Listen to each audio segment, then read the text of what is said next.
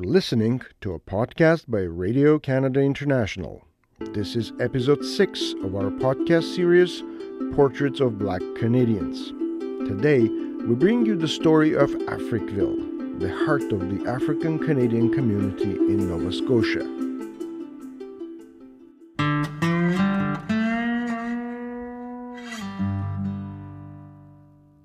When the American Revolution ended, hundreds of African American slaves moved to Halifax, Nova Scotia, on Canada's east coast.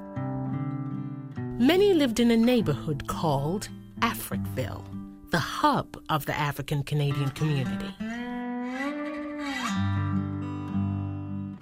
The people in Africville suffered years of neglect and poor living conditions. City services were deplorable.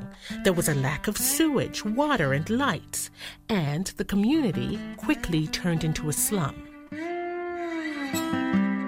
Then, in the 1960s, the proud people of Africville watched with broken hearts as Africville was demolished. Bulldozers destroyed their homes, their church, and their shops. Some say the only possessions they had left were transported to new locations in garbage trucks.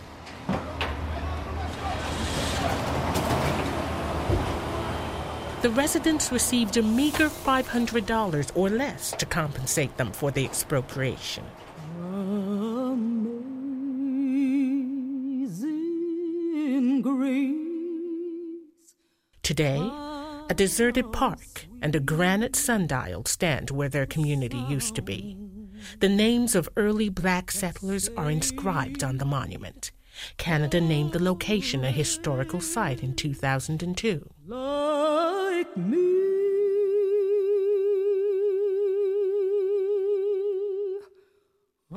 Former residents of Africville and their descendants are asking for reparations. They believe racism was behind the neglect and destruction of their neighborhood. I'm found was blind. In the spring of 2004, a member of the United Nations recommended that the province of Nova Scotia compensate the former residents of Africville.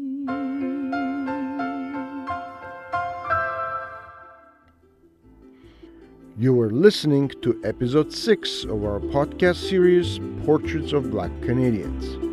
In the next episode, we bring you the story of Josiah Henson. His remarkable life story inspired American author Harriet Beecher Stowe to write her famous anti slavery novel, Uncle Tom's Cabin.